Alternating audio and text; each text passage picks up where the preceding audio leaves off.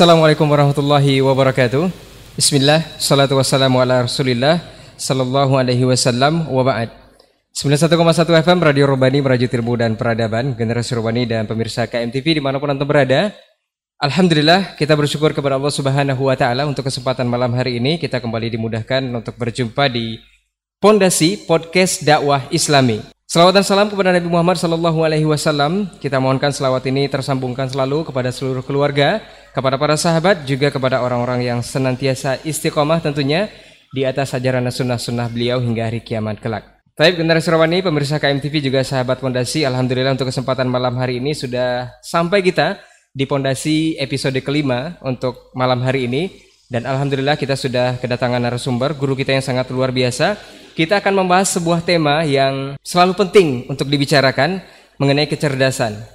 Cerdas dalam beragama. Ini seperti apa? Nanti kita akan bahas tuntas bersama guru kita, Ustadz Dr. Helmi Basri LCMA Hafizahullah Ta'ala. Kita sapa dulu beliau. Assalamualaikum Ustadz. Assalamualaikum warahmatullahi wabarakatuh. Sehat Ustadz? Alhamdulillah. Alhamdulillah. Tapi Ustadz, kita membahas sebuah tema yang sangat penting, yaitu cerdas dalam beragama Ustaz. Yang pertama mungkin generasi Robani juga pemirsa KMTV yang ingin tahu adalah cerdas itu apa? Kemudian muslim cerdas itu adakah Ustaz? Atau bagaimana Islam mendefinisikan sebuah kecerdasan yang Allah karuniakan kepada setiap manusia? Apakah itu semua manusia bisa cerdas atau seperti apa? Fadhal Ustaz. Baik. Bismillahirrahmanirrahim. Alhamdulillah wassalatu wassalamu ala Rasulillah wa ala alihi wa sahbihi wa mawalah. Ikhwati fillah, para pendengar dan para pemirsa dimanapun berada, alhamdulillah pada malam hari ini kita kembali diberikan kesempatan oleh Allah Subhanahu wa ta'ala untuk membahas sebuah tema, yaitu seputar kecerdasan, cerdas di dalam beragama. Tema kecerdasan ini tentu saja akan menjadi sesuatu yang sangat penting karena dia berhubungan langsung dengan bagaimana kita mengamalkan agama. Itulah sebabnya taklif itu hanya bagi orang-orang berakal. Artinya bagi orang-orang yang memiliki kecerdasan gitu. Tidak akan ada hukum nanti bagi orang yang tidak berakal. Tidak akan ada hukum bagi orang yang akalnya tidak sempurna. Maka anak kecil, orang gila, bahkan orang yang sedang tidur, itu semua adalah orang-orang yang ada persoalan pada akal. Orang gila akalnya yang memang tidak sehat, anak kecil akalnya yang belum sempurna, orang tidur akal dan kesadarannya yang sedang tidak berfungsi. Orang-orang itu semua tidak ada pembebanan hukum. Artinya ketika dia tidak punya akal atau tidak punya kecerdasan, maka hukum tidak bisa dibebankan kepada dia.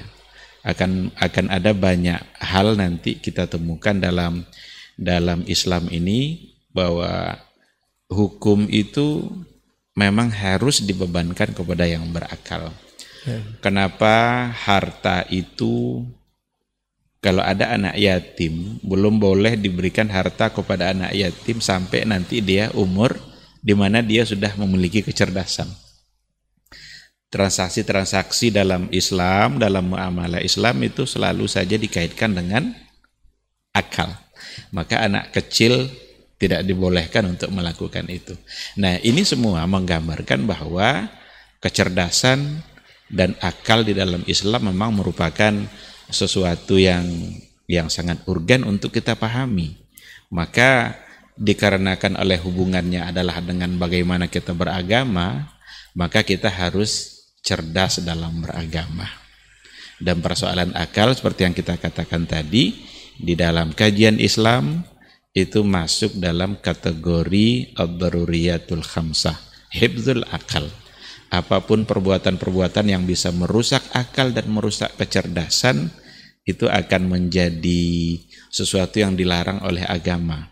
Karena kalau akalnya yang sudah rusak, maka akan rusak pula pelaksanaan agama dia. Lalu kalau seandainya mau kita coba tanya siapa itu muslim yang cerdas, tentu saja nanti akan ada banyak poin yang bisa kita sampaikan. Di antaranya adalah muslim yang cerdas itu adalah mereka yang akalnya selalu dibimbing oleh wahyu. Dan orang muslim yang cerdas itu adalah orang yang kalau dia berbuat orientasinya selalu saja akhirat. Maka jika kita lihat hadis Rasulullah Sallallahu Alaihi Wasallam, Rasul itu pernah memberikan sebuah definisi untuk kecerdasan, di mana kecerdasan yang dimaksud oleh Nabi itu di luar apa yang dirumuskan oleh para psikolog hari ini. Orang-orang yang merumuskan cerdas itu bagaimana gitu kan.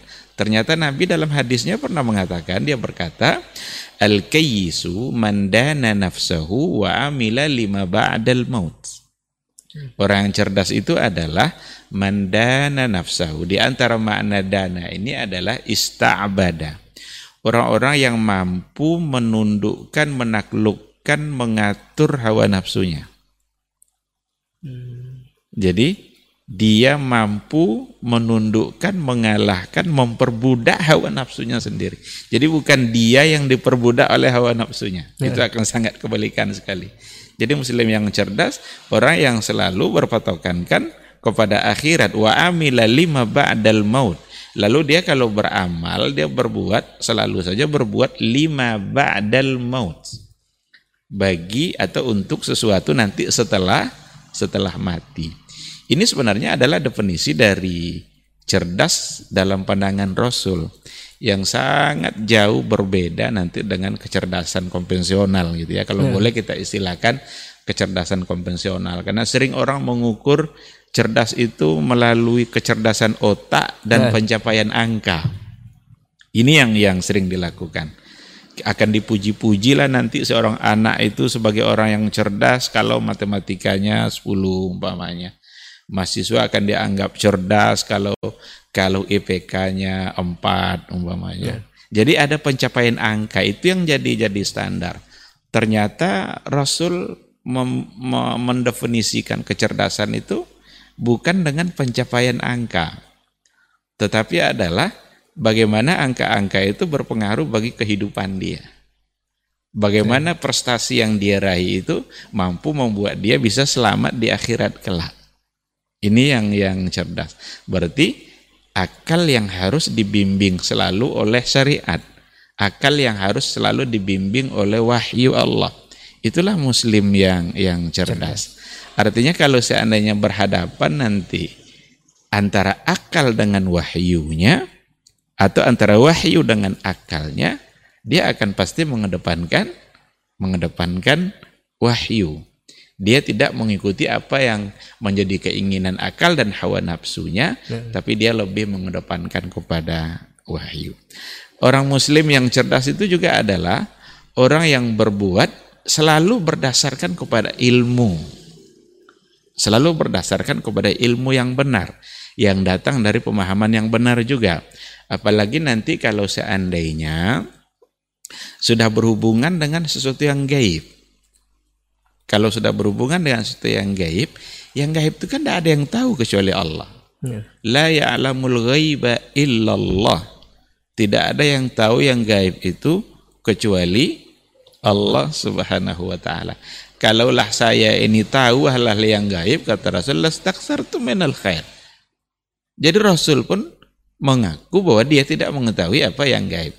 Hal-hal yang gaib yang disampaikan oleh Nabi itu semua adalah sesuatu yang datang dari wahyu dari Allah Subhanahu wa taala. Tidak mungkin Nabi menyampaikan apa yang akan terjadi atau apa yang terjadi sebelumnya, jauh pada masa sebelumnya, kan gaib itu.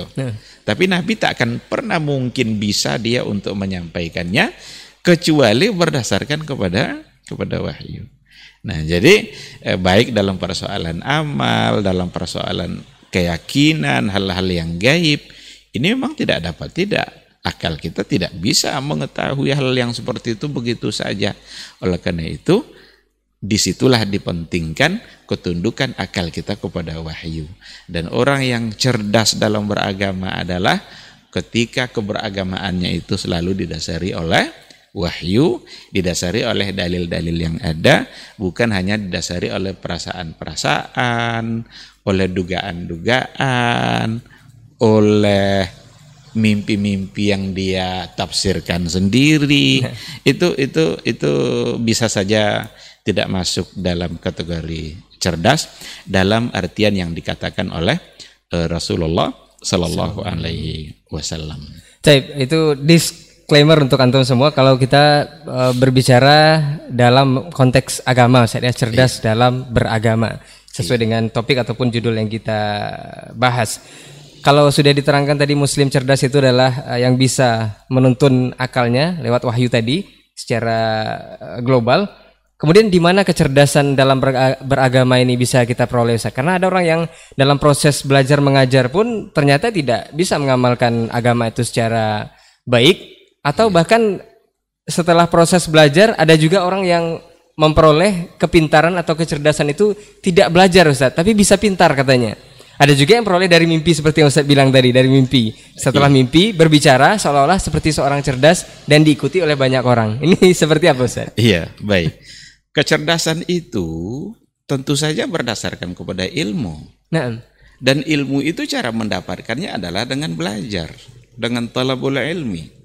Itulah sebabnya di dalam Islam ini masalah menuntut ilmu ini mendapatkan tempat yang luar biasa. Bahkan dalam sebuah hadis disamakan oleh Rasulullah menuntut ilmu itu dengan jihad fisabilillah.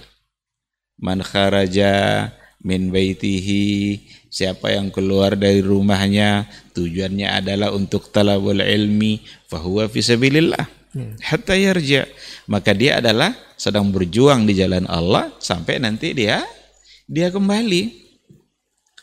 Maka caranya adalah dengan menuntut ilmu. Dan kalau kita kembalikan pula kepada apa yang pertama yang diturunkan oleh Allah Subhanahu wa taala, itu di antara poin yang ada pada ayat pertama turun itu sesungguhnya adalah pada persoalan ilmu. Iqra bismi rabbikal ladzi khalaq, khalaqal insana min 'alaq. Maka tidak ada cara lain selain daripada ilmu. Dimintalah kita untuk belajar. Dimintalah untuk memiliki ilmu. Ilmu apa?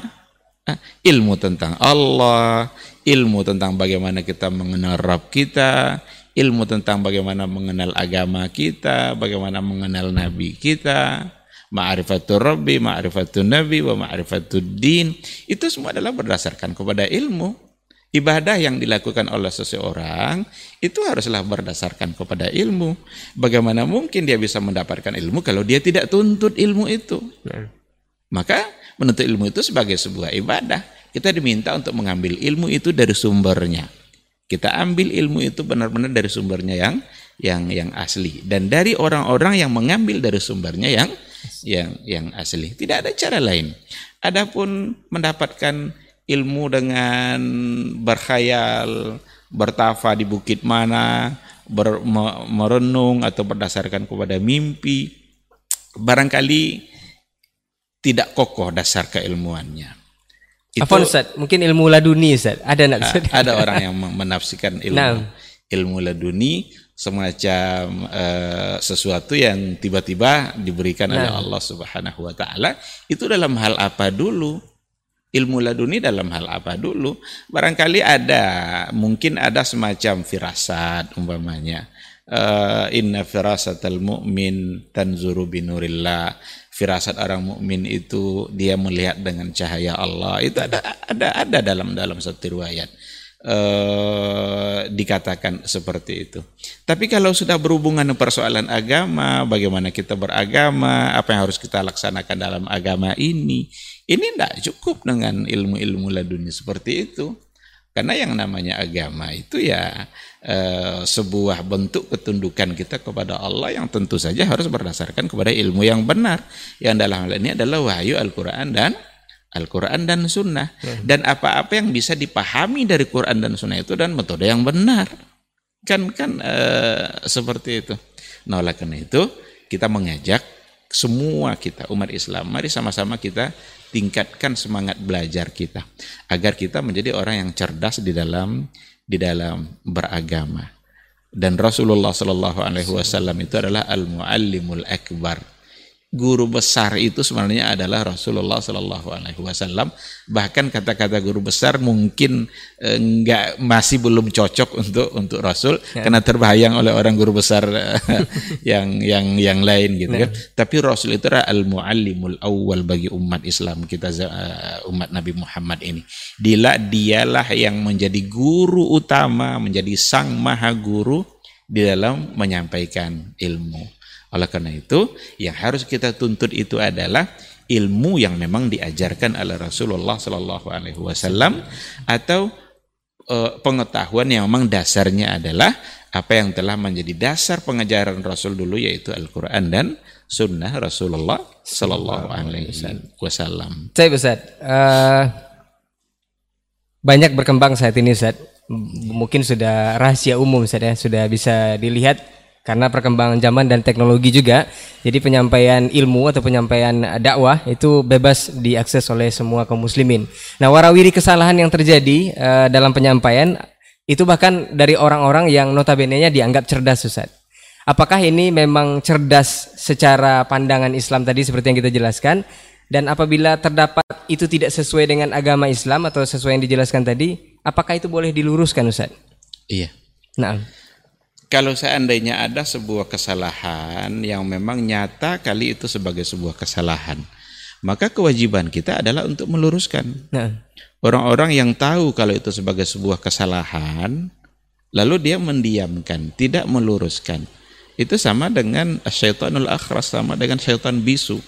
Nampak dia itu sebagai sebuah kesalahan dan nyata atau terang dia salahnya itu, maka harus disampaikan gitu, tidak boleh dibiarkan agar kesalahan itu tidak berkembang lebih luas gitu. Dan menyampaikan itu berarti mendakwakan kepada al-haq. Dulu Rasulullah Shallallahu Alaihi Wasallam diutus di tengah-tengah kaum jahiliyah itu untuk merubah berbagai kesalahan yang memang nyata-nyata salah. Ada yang menyembah patung, ada yang menyembah banyak Tuhan. Datanglah Nabi untuk meluruskan. Karena itu sebagai sebuah kesalahan, maka Nabi datang untuk meluruskan. Meluruskannya dengan apa? Dengan wahyu, dengan apa yang diturunkan oleh Allah Subhanahu Wa Taala.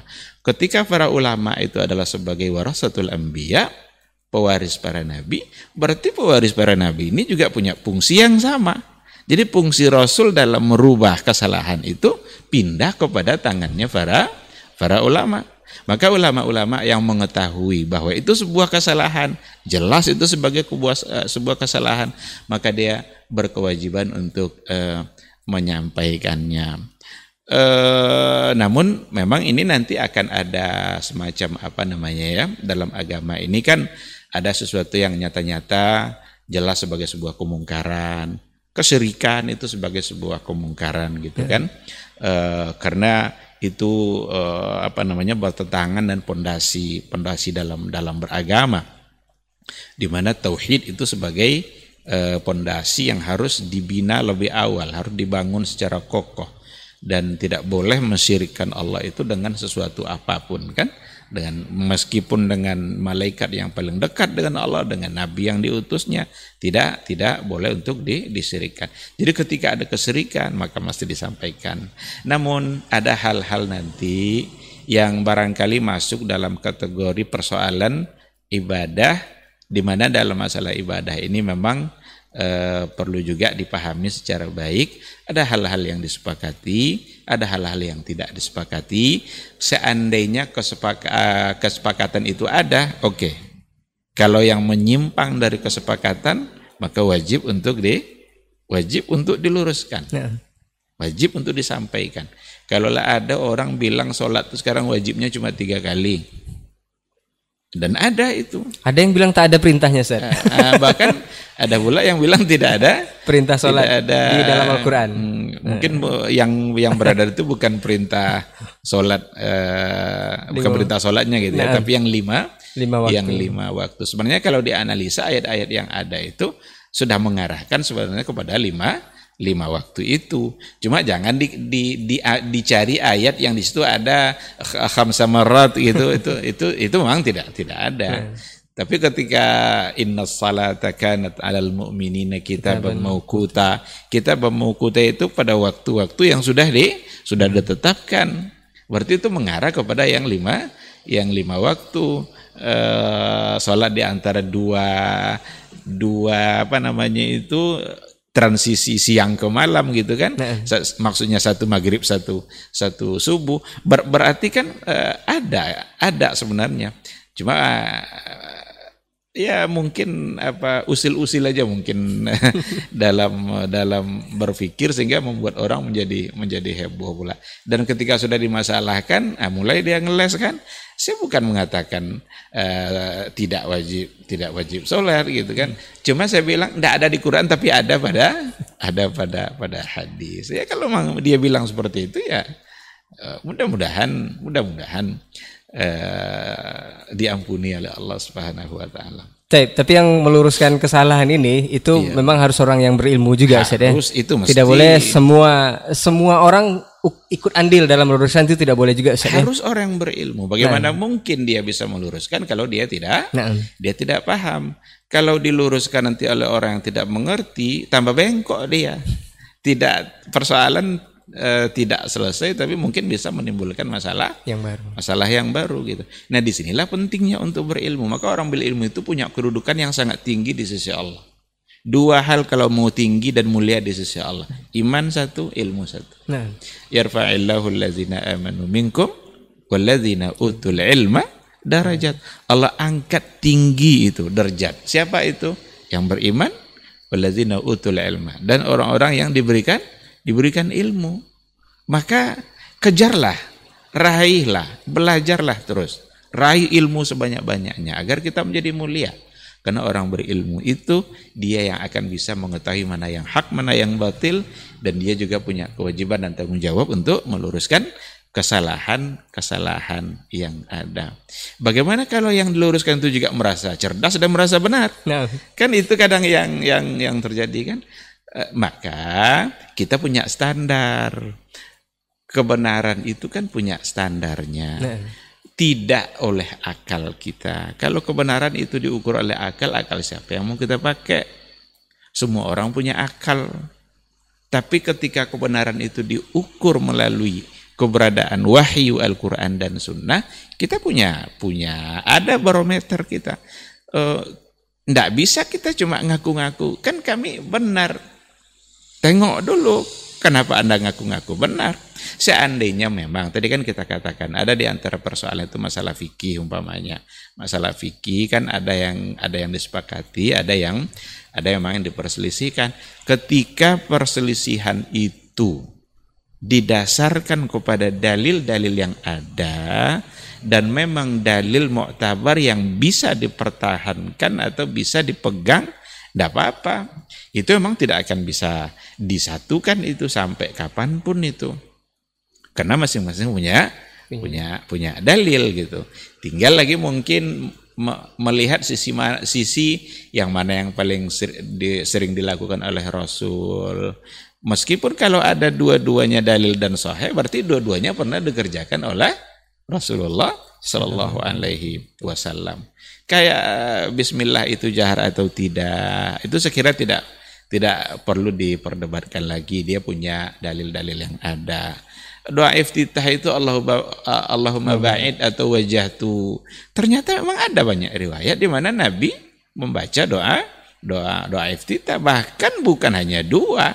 Kalau kita baca riwayat yang disampaikan dalam bukunya Fikih Sunnah, bukunya Said Sabiq, itu ada banyak riwayat sekali tentang doa iftitah gitu.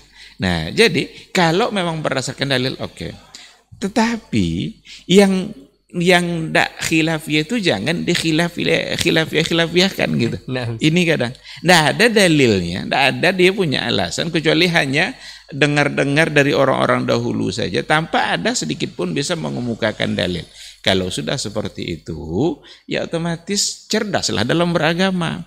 Di sinilah perlu kecerdasan dalam beragama. Siapa itu? Orang yang akalnya selalu tunduk kepada wahyu, tunduk kepada Quran dan Sunnah. Jelas ini tidak ada dalilnya. Ini yang ada. Dan dalil yang ada ini menyalahi apa yang dikerjakan. Ya udah, kenapa tidak mau meninggalkan? Cerdas dalam beragama seperti itu. Jadi dia akan siap meninggalkan. Tengok Umar bin Al-Khattab, contoh Umar bin Al-Khattab itu kan sangat cerdas dalam beragama. Semua orang yakin Rasul sudah wafat. Umar bilang enggak. Enggak katanya. Jangan coba-coba bilang Rasul wafat. Rasul ini sama seperti Nabi Musa, dipanggil oleh Allah 40 hari nanti balik lagi.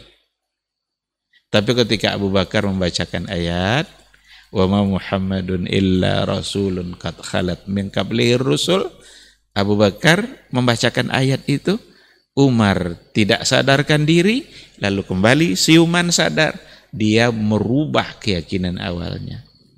Oh iya, Rasul wafat. Jadi ketika sudah ada dalil, tunduk dia pada dalil. Ini cerdas ini. Ya.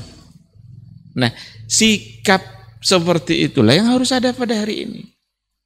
Sehingga jangan dianggap nanti ketika ada satu kesalahan yang nyata itu sebagai sebuah kesalahan, lalu dibenarkan. Masa kamu aja masuk surga? Masa kami dihukumkan masuk neraka? Ini sudah basi ini, bahasa-bahasa gini udah basi ini. Kita justru bukan memasukkan orang ke neraka, ingin mengajak sebanyak-banyaknya agar bisa masuk surga. Jadi nggak usah diulang-ulang lagi bahasa-bahasa seperti itu. Kan sering kali muncul. Ketika mencoba untuk meluruskan sesuatu berdasarkan hadis, nanti muncul komentar-komentar. Memang elu aja yang masuk surga. Emang begini-begini, emang orang neraka semua. Kamu pemegang kunci surga. Itu bahasa basi itu. Nggak usah diulang-ulang lagi. Cerdaslah dalam beragama. Tundukkan akal Anda kepada apa yang diatur oleh Allah dan oleh Rasul. Kita ini ciptaan Allah. Allah menciptakan kita. Dia juga ada yang lebih paham apa yang dibebankan kepada kita. Dan semua yang dibebankan oleh Allah kepada hambanya, semuanya adalah untuk kebaikan hambanya. Tak satu pun untuk kebaikan Allah. Allah tak pernah membutuhkan taat kita. Allah tak pernah mendapat keuntungan dari amal saleh yang kita lakukan. Yang mendapatkan keuntungan dari amal saleh dan ketaatan itu adalah si pelakunya. Allah sudah siapkan surganya, sudah siapkan ganjarannya bagi orang-orang yang mentaatinya. Sebagaimana Allah juga siapkan ganjaran bagi orang-orang yang mendurhakainya. Ustaz, mungkin antum bisa simak itu untuk Langitkan Tauhid, nanti bisa simak episode kita sebelumnya, Bumikan Al-Quran dan Langitkan Tauhid, seperti yang Ustaz barusan bilang ya, untuk taat dan patuh kepada Allah Subhanahu wa taala. Kita menyambung dari penjelasan tadi Ustaz, kalau memang meluruskan itu adalah orang yang berilmu. Ada ungkapan Ustaz, entahkah ungkapan ini atau hadis atau pepatah, katanya sampaikanlah dariku walau satu ayat, itu hadis Rasul kalau tidak salah Ustaz. Bolehkah kita berdakwah atau menyampaikan berdasarkan hadis ini? Orang bebas berdakwah kemana saja. Tapi ada juga yang mengatakan berdakwah itu harus dengan ilmu. Ada juga yang mengatakan berdakwah tanpa ilmu itu tidak dibenarkan. Bagaimana sinkronnya dengan hadis ini Ustaz? Atau maksudnya seperti apa Ustaz? Iya, kalau kita lihat ayat Al-Quranul Karim, kan ada kan firman Allah Subhanahu wa ta'ala di dalam surat Yusuf ya kalau nggak salah itu. Qul hazihi sabili ad'u ilallah ala basirah ana wa manittaba'ani. Jadi qul hazihi sabili, katakanlah ini jalan saya, ad'u ilallah, saya berdakwah mengajak orang kepada Allah, ala basirah. Ala basir. Basiro itu penguasaan pemahaman yang sangat dalam dan detail. Itu basiro. Dan Nabi mengatakan seperti itu. Ana wa manittaba'ani, saya dan juga orang-orang yang mengikuti saya. Berarti orang-orang yang mengikuti Nabi dalam berdakwah, maka dia juga harus berdakwah ala basiro. Ini ayat ini sangat menarik untuk dianalisa dalam amalia dakwah gitu ya, dalam kerja dakwah. Di mana Rasul berkata, ayat ini mengatakan bahwa ala basiratin ad'u ilallah. Saya berdakwah kepada Allah, mengajak orang kepada Allah. Jadi dakwah kita itu benar-benar mengajak orang kepada Allah, kepada agama Allah, kepada syariat Allah. bukan kepada selain itu. Jadi berdakwah itu bukan mengajak orang kepada mazhab, bukan mengajak orang kepada kelompok dia. Kelompok itu barangkali hanya jalan untuk menuju Allah Subhanahu wa taala. Tapi intinya adalah ajakan itu harus murni kepada Allah Subhanahu wa taala. Ketika kita ajarkan orang dalam perkara ibadah, dalam perkara sholat, dalam perkara puasa, maka kita harus mengajarkan mereka terhadap persoalan ibadah itu yang telah diajarkan oleh Rasulullah Sallallahu Alaihi Wasallam. Maka ala basiratin yang ada di ayat itu menggambarkan bahwa dakwah Nabi itu benar-benar di atas hujjah, benar-benar di atas ilmu dan di atas penguasaan. Oleh karena itu, hari ini para pendakwah, para mubalik juga tidak cukup untuk mengandalkan balighu anni walau ayah.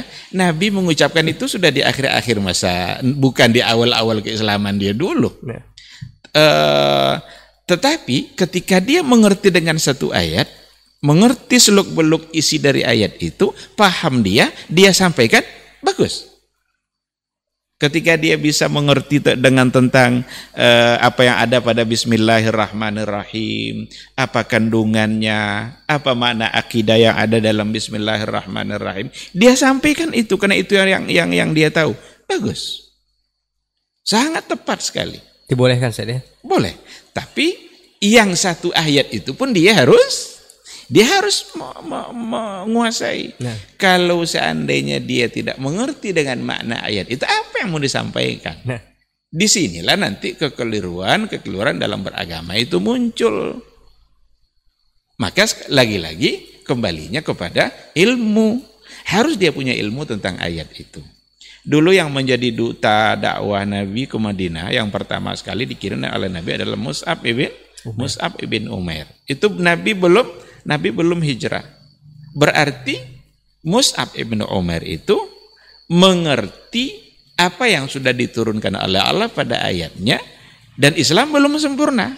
Berarti kan Mus'ab tidak memiliki semua ilmu Islam kan, karena Islam belum sempurna untuk disampaikan.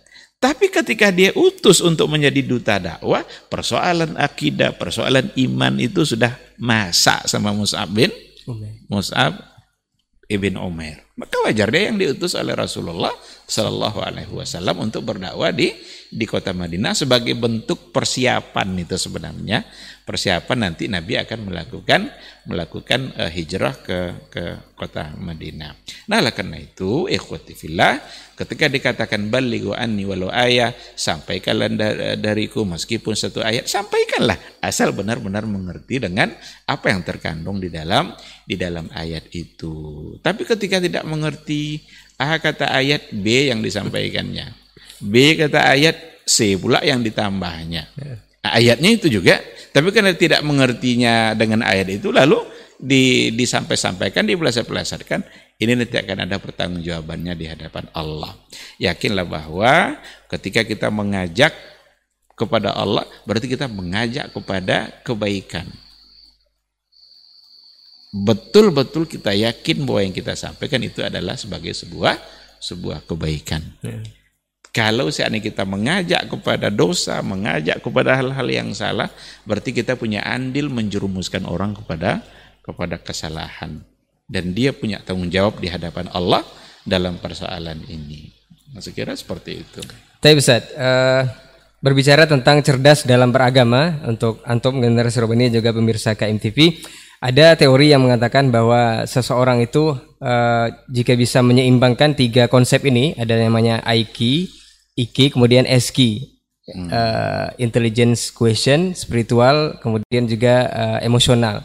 Ini konsep seperti ini, apakah Al-Quran juga berbicara atau agama kita juga berbicara, Ustaz? Atau ada diterangkan dalam Al-Quran? Iya, nah, Ustaz. Betul. Jadi ada kecerdasan spiritual, ada kecerdasan emosional gitu ya, dan ada kecerdasan intelektual. Ini secara teori ya bisa saja orang menganggap itu teori baru kan. Tetapi agama kita sendiri jauh sebelumnya. 14 abad yang lalu Al-Quran sudah membimbing bagaimana kita punya kecerdasan spiritual, kecerdasan emosional, kecerdasan intelektual, itu ada. Bahkan ibadah-ibadah yang kita lakukan itu, perintah-perintah agama dalam persoalan ibadah itu semuanya menuju yang tiga ini. Saya ambil contoh puasa umpamanya. Ibadah puasa, kalau kita baca ayat-ayat puasa dari 183 sampai 187. Iya kan? Itu tentang puasa itu, kutiba alaikumus syiyam. Itu kalau dipahami baik-baik, sesungguhnya tujuan puasa itu yang tiga ini nih. Maka ada di situ, di antara ayat itu ada yang la'allakum tattaqun, kan kutiba alaikumus syiyam kama kutiba alal ladzina min qablikum la'allakum tattaqun. Nanti kalau diteruskan ke bawah ada lagi la'allakum tashkurun, agar kamu bisa bersyukur. La'alla itu dalam ilmu nahwu itu disebut dengan harf litaraji. Nah, harapan yang memang mungkin untuk dicapai. Harapan, Allah mengharapkan, Allah menginginkan dengan ibadah puasa itu la'allakum tattaqun, agar dia bertakwa. Allah juga mengharapkan, menginginkan dari ibadah puasa itu la'allakum tashkurun. Karena itu masih ayat-ayat puasa itu. Di bawahnya lagi ada lagi la'allahum yarsudun. Yarsudun itu rasada yarsudu rusdan, itu cerdas, intelektual itu. Jadi tatakun ini sebenarnya spiritual, bagaimana ketakwaan jiwa dia dibangun oleh ibadah puasa. Orang saat berpuasa lebih dekat kepada Allah daripada tidak berpuasa. La'allakum tashkurun itu, syukur itu hanya bisa dilakukan oleh orang-orang yang cerdas emosional. Syukur dan sabar itu sesungguhnya konsep kecerdasan emosional. Orang-orang yang emosinya terkendalilah yang mampu bersyukur. Bahkan saat musibah pun dia bisa bersyukur. Cerdas apalagi itu. Emosional mana lagi yang lebih tertata gitu. Jadi ditata oleh agama ini kecerdasan emosional kita. Maka Rasul bilang begini, kalau kamu sedang berpuasa, ada orang ngajak kamu untuk berantem. Apa kata Rasul? Qul inni sha'im. Ucapkan saja, saya sedang berpuasa. Kok saya sedang berpuasa? Orang ngajak berantem nih. Ngajak berantem itu kan persoalan emosi itu kan. Cukup katakan inni sha'im. Ini menggambarkan bahwa puasa benar-benar akan mengontrol emosi. La'allahum yarsudun. Mereka diharapkan bisa menjadi orang cerdas. Nah, ini kan pas di ayat wa iza sa'alaka ibadi anni fa inni qarib. Ujibu da'watad da'i idza da'ani falyastajibu li wal yu'minu bi la'allahum yarshudun. Kan ini persoalan doa malah. Persoalan doa yang diselipkan dalam masalah puasa, di mana ibadah unggulan dalam puasa adalah doa. Tapi ujungnya harus cerdas. Berarti banyak orang yang tidak cerdas dalam berdoa. Ini perlu dianalisa baik-baik. Karena doa itu hanya di semata-mata diberikan kepada Allah. Siapa saja kalau berdoa tidak kepada Allah, tidak cerdas dia. Siapa saja kalau mensyirikkan Allah dalam doanya, tidak cerdas dia. Karena la'allahum yarsudun ini dikaitkan oleh Allah dengan doa. Jika ada hambaku bertanya tentang saya, bilang inni qarib, saya dekat. Allah itu dekat dengan kita. Dimanapun kita berada dia akan tahu. Apapun bahasa kita ucapkan dia akan dengar. Berbisik-bisik pun kita, Allah akan dengar. Itu bukti dekatnya Allah dengan kita. Kalau kita jarak 5 meter umpamanya, ada orang bisik-bisik, kita sudah tidak paham apa yang dia omongkan. Jangan-jangan dia ngomongin kita. Tapi kita tidak mengerti. Tapi Allah yang berada di atas arasy sana, dia bisa tahu apa yang dibisikkan oleh yang berdua tadi. Siapa yang lebih dekat dengan Allah, kita apa orang itu? Allah yang lebih dekat. Maka dekat di situ bukan dekat secara zat, karena Allah itu mubayyin, itu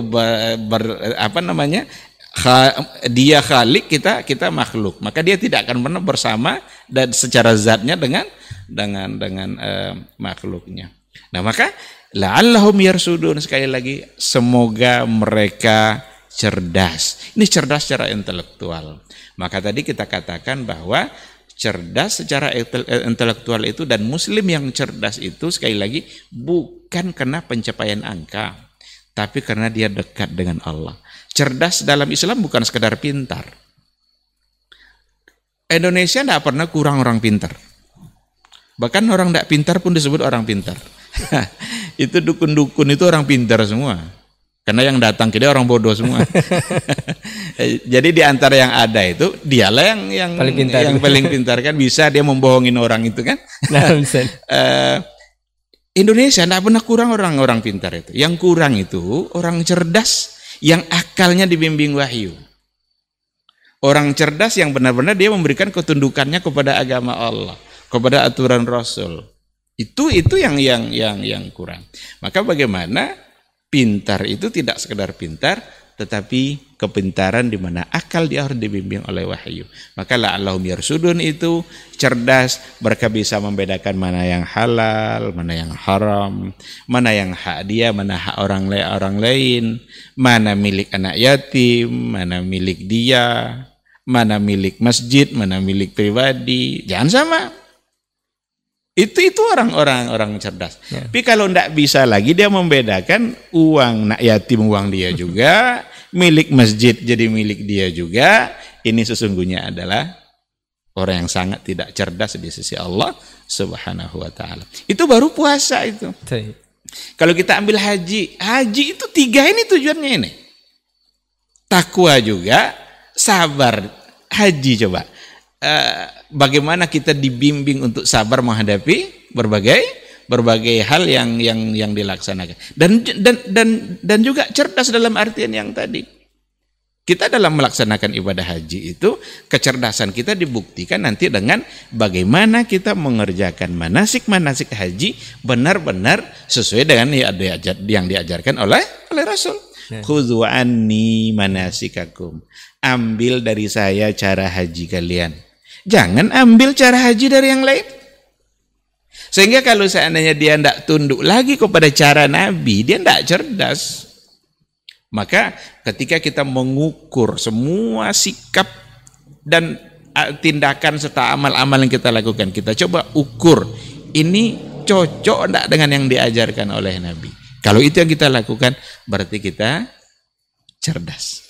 Taip, jadi untuk antum milenial mungkin yang baru hijrah atau yang baru saja melihat kita di podcast ini, ternyata konsep yang digadang-gadang oleh orang luar, Aiki, Eski, dan Iki ini sudah dibicarakan oleh kitab suci atau panduan kita dalam beragama yaitu Al-Quranul Karim. Ternyata ada semuanya Ustaz ya. Betul. Masya Allah, tabarakallah. Tapi Ustaz, kita lanjut ke permasalahan berikutnya Ustaz. Kalau memang konsep yang tiga ini sudah ada, sudah dibicarakan oleh Al-Quran, bahkan ibadah-ibadah yang diperintahkan semuanya mengandung ketiga unsur tadi, sehingga kita menjadi seorang muslim yang cerdas. Nah ini ada yang mengatakan kalau kecerdasan tertinggi itu Ustaz adalah bisa kita dekat dengan Allah dan memiliki karomah Ustaz. Karomah dalam arti bisa diperlihatkan dengan berbagai keajaiban yang terlihat oleh mata telanjang. Bahkan sekarang ini, mohon maaf ini ada yang mengatakan kalau orang cerdas itu, ada yang mengatakan orang cerdas itu mengatakan kalau ada hal-hal yang tidak masuk akal Ustaz, seperti nanti di kemudian hari kita akan bisa melihat berbagai fenomena yang terjadi di film-film. Seperti di film-film ada yang bisa terbang Ustaz, ada yang tahan pedang atau seperti ini seperti apa ini fenomena seperti ini Ustaz? Apakah memang masuk kecerdasan juga atau bagaimana? Iya, la ilaha illallah. Jadi kalau dikatakan bahwa di antara bentuk kecerdasan itu ketika kita mengenali Allah, itu betul. Nah, karena yang pertama kali yang harus kita kenali itu adalah Allah Subhanahu wa taala. Dia sebagai khalik kita. Dia sebagai pencipta kita. Dia yang mengatur alam ini, dia yang mengatur semuanya. Yang terjadi semua adalah kehendak dia. Nah, bukan kehendak kita. Kalau Allah inginnya A, kita ingin B, A yang akan terjadi. Jadi kita kenali dia. Orang yang cerdas itu orang mengenali Allah.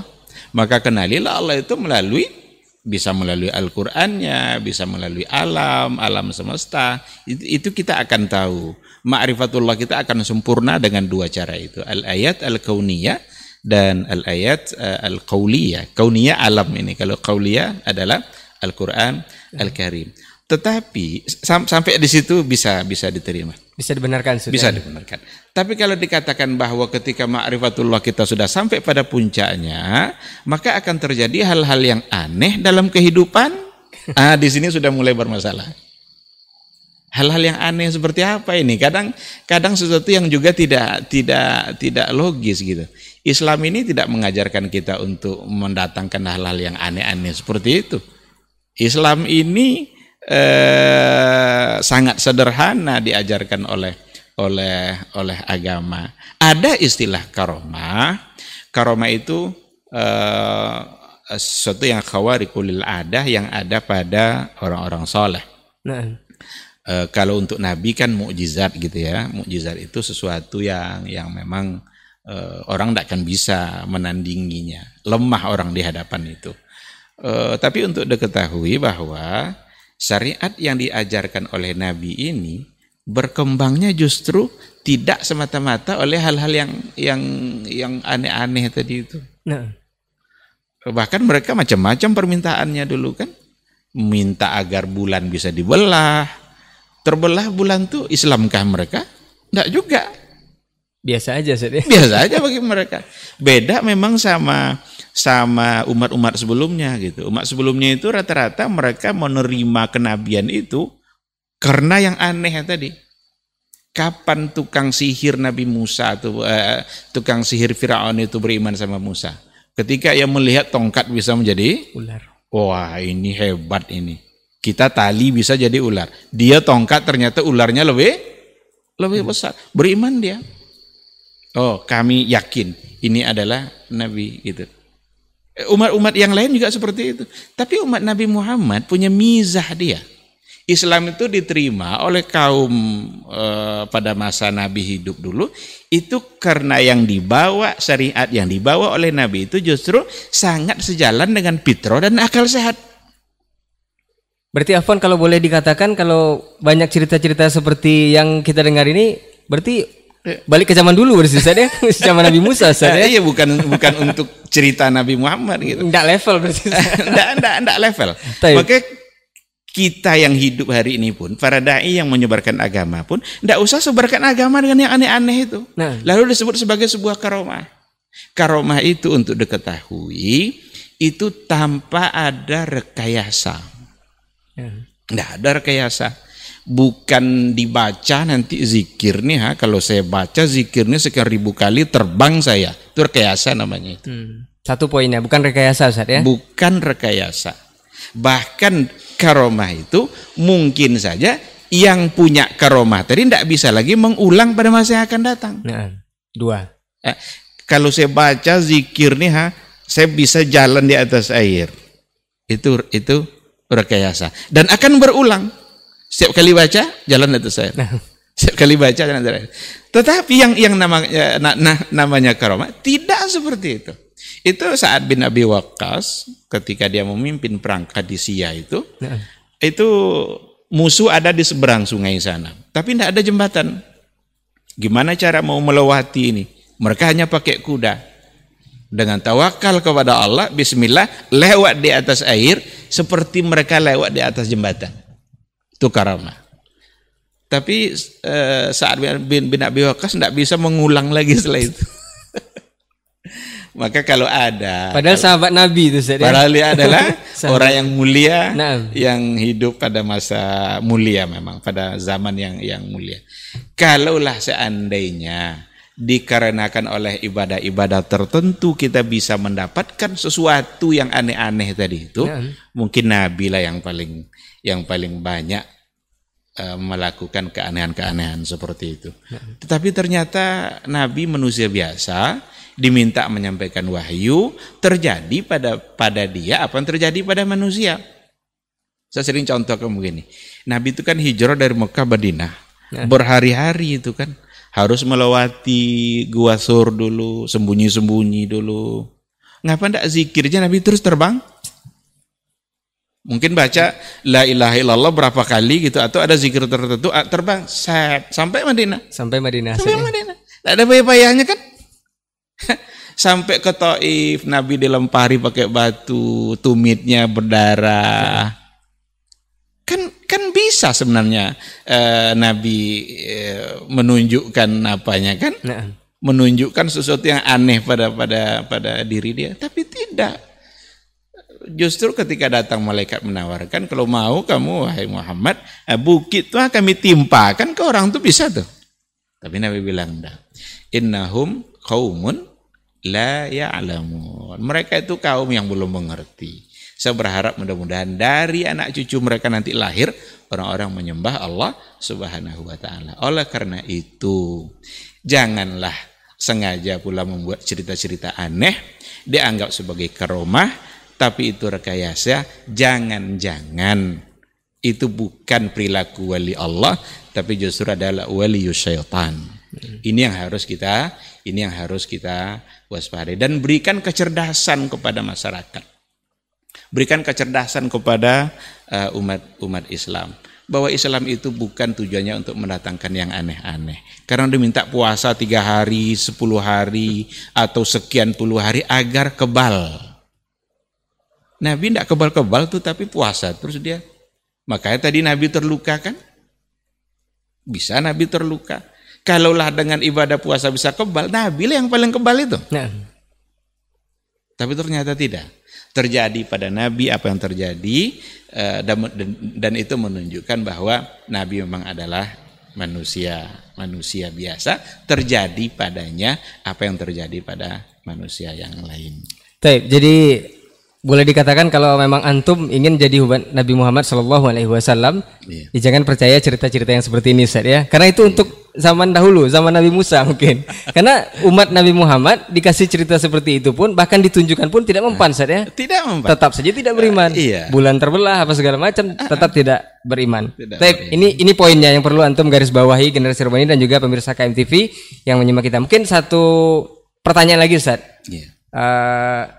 Ada yang mengatakan kalau memang konsep ataupun poin dari sami'na wa ata'na, dengar dan taat itu hanya untuk orang yang cerdas, Ustaz. Tapi ada yang membantah, ini cerdas dalam hal apa kalau bisa mengikuti perintah itu langsung seperti itu? Ini mungkin perlu Ustaz jelaskan. Iya. Memang untuk orang cerdas atau seperti apa? Sami'na wa ata'na itu sikap yang harus ada pada orang beriman. Kalau sudah beriman kepada Allah, beriman kepada Rasul, apalagi selain daripada sami'na wa ata'na. Ketika agama sudah menetapkan bahwa apabila sudah zawal di siang hari, berarti kalian wajib zuhur. Sami'na wa ata'na. Apabila kalian punya harta, sampai nisabnya, sampai haulnya, bayar zakat itu. Umat Islam sikapnya apa? Sami'na wa ata'na. Maka sami'na wa ata'na itu sikap yang di dalamnya menunjukkan kecerdasan seseorang. Nah. Iya kan? Maka coba kalau melaksanakan haji, apa yang pertama yang diucapkan oleh orang-orang berhaji dalam lafaz ihramnya itu nanti talbiyah kan? Labbaik Allahumma labbaik. Apa arti labbaik? Labbaik itu kalau orang-orang Arab kadang kalau kita panggil ayahnya manggil anaknya bilang labbaik. Berarti panggilan tadi dijawab, dikabulkan, diterima. Nah sekarang yang manggil Allah, apalagi di hadapan panggilan Allah dan Rasul itu selain daripada sami'na wa ata'na. Maka orang yang kalau tidak ada semangat sami'na wa ata'na berarti dia tidak cerdas, dia jahil, bahkan dia mendurhakai Allah. Ketika terbit fajar di waktu subuh kalian harus sholat subuh, tapi dia bilang sami'na wa asaina. Inilah orang-orang jahiliyah dulu. Sami'na wa asaina. Kami dengar dan kami durhakai. Maka orang jahiliyah orang yang tidak cerdas, kufur dia. Orang mukmin, orang beriman kepada Allah, orang yang memiliki kecerdasan yang sangat tinggi, maka dia katakan sami'na wa ata'na. Di hadapan semua aturan Allah, sesungguhnya orang cerdas itu akan mengatakan sami'na wa ata'na. Taip, jadi memang sudah sangat jelas kalau memang konsep cerdas dalam beragama ini memang seluruh panduannya ada dalam Al-Quran. Seluruh apa yang antum inginkan itu konsepnya ada dalam Al-Quran, termasuk kecerdasan tadi. Tapi satu pertanyaan pamungkas Ustaz, sebelum kita tutup ini Ustaz. Silahkan. Dan insya Allah kita akan berlanjut dengan podcast-podcast selanjutnya. Ini fenomenal sekali, bahkan ini dibicarakan di forum-forum nasional Ustaz. Bahkan diundang oleh notabene yang punya kekuasaan di negeri kita. Baru-baru ini ada yang orang yang dianggap cerdas, bahkan sudah berlabel profesor atau doktor kalau saya tidak salah. Dan ditokohkan itu berkata dalam sebuah forum nasional Islam, itu katanya belum sempurna Ustaz. Salah satu poin yang disampaikan di sana, selain banyak poin-poin, salah satu yang ditangkap adalah Islam belum sempurna dan tidak akan pernah sempurna. Ini seperti apa Ustaz? Apakah ini memang cerdas juga Ustaz? Iya. Nah, saya kira tidak cerdas, tapi pintar. Pintar mengakali agama. Pintar dia menggiring orang kepada pemahaman yang tidak benar. Ketika Allah Subhanahu wa taala mengatakan al-yauma akmaltu lakum dinakum. Apa yang sempurna di sini? Nah. Kan dinakum. Dinakum itu apa? Kan itu yang dibawa oleh Nabi. Hari ini telah aku sempurnakan agama kamu. Bukankah yang sempurna di sini agama? Lalu tiba-tiba dia mengatakan yang sempurna itu Nabi yang sudah selesai sempurna mengerjakan tugasnya. Tapi Islam tidak akan pernah sempurna karena tidak ada yang sempurna di dunia ini. Inilah yang pintar mengakali tadi itu. Diberikan oleh Allah dia akal, tapi akalnya tidak tunduk kepada apa yang dikatakan oleh Allah. Berarti tidak cerdas. Pahami baik-baik. Jelas agama sudah dikatakan sempurna. Maka dia sebagai agama terakhir. Al-Quran itu sebagai kitab yang terakhir, maka juga Al-Quran sebagai kitab yang sempurna untuk menyelesaikan berbagai persoalan. Ya. Tidak semua masalah ada dalam Al-Quran, tapi semua hukum ada dalam Al-Quran. Kalau bicara halal haram, bicara boleh tidak boleh, mungkin tidak semua masalah disebutkan dalam Al-Quran, tapi yakinlah semua hukum ada dalam Al-Quran. Maka diperlukan banyak orang-orang yang mengerti metode bagaimana istinbat hukum. Nah. Karena istinbat hukum itu kan artinya mengeluarkan hukum yang tidak nampak pada nas kan. Ada hukum yang nampak langsung pada nas, tapi itu sedikit. Kutiba alaikumus syiyam, nampak langsung hukumnya. Kutiba alaikumul qisas, nampak langsung hukumnya. Tapi ada banyak ayat yang tidak nampak hukum tetapi bisa diistimbat. Istimbat itu artinya istikhraju al-ahkami minal khafa. Mengeluarkan hukum dan hukum itu tersembunyi, tidak nampak pada nas. Perlu ada orang-orangnya. Orang-orang inilah yang harus dilahirkan dalam setiap generasi. Mereka orang-orang diberikan kemampuan oleh Allah menguasai kaidah-kaidahnya, kaidah usul, kaidah fikih, kaidah bahasa. Bagaimana mereka bisa beristihad dalam mengeluarkan hukum. Jadi tetap saja merujuk kepada Al-Quran dan Sunnah. Maka sudah sempurna Islam itu. Tidak boleh dikatakan Islam itu tidak sempurna. Apalagi dikatakan tidak akan pernah sempurna. Otaknya yang tidak sempurna. Jadi harus tunduk. Berikanlah ketundukan akal kita ini kepada Al-Quran dan Sunnah. Kalaulah tidak sempurna, apalagi yang mau ditunggu? Bukankah Islam yang dibawa Nabi sebagai agama terakhir? Bukankah Nabi Muhammad Nabi yang terakhir? Bukankah Quran juga kitab yang terakhir?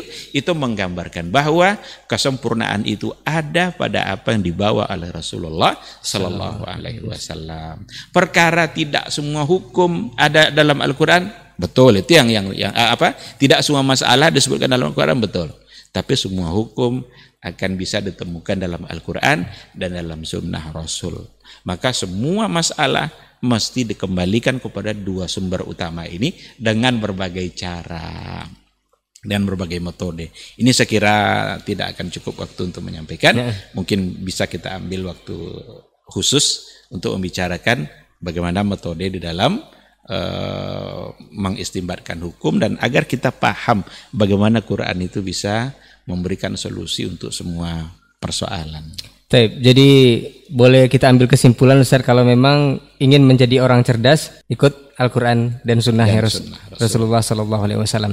Dan untuk sederhananya Ustaz, apakah jika kita sudah sami'na wa ata'na terhadap apa yang diperintahkan oleh Allah Subhanahu Wa Taala, itu sudah termasuk kita orang yang cerdas Ustaz ya? Iya, betul. Mudah-mudahan insya Allah. Taib, generasi Rubani dan pemirsa KMTV juga sahabat Pondasi, sepertinya waktu yang membatasi kita selesai di podcast untuk edisi hari ini, edisi malam hari ini bersama guru kita Ustaz Dr. Helmi Basri LCMA Hafizahullah Ta'ala. Jazakallah khairan Ustaz untuk waktunya. Mudah-mudahan lain kesempatan kita akan sambung lagi Ustaz.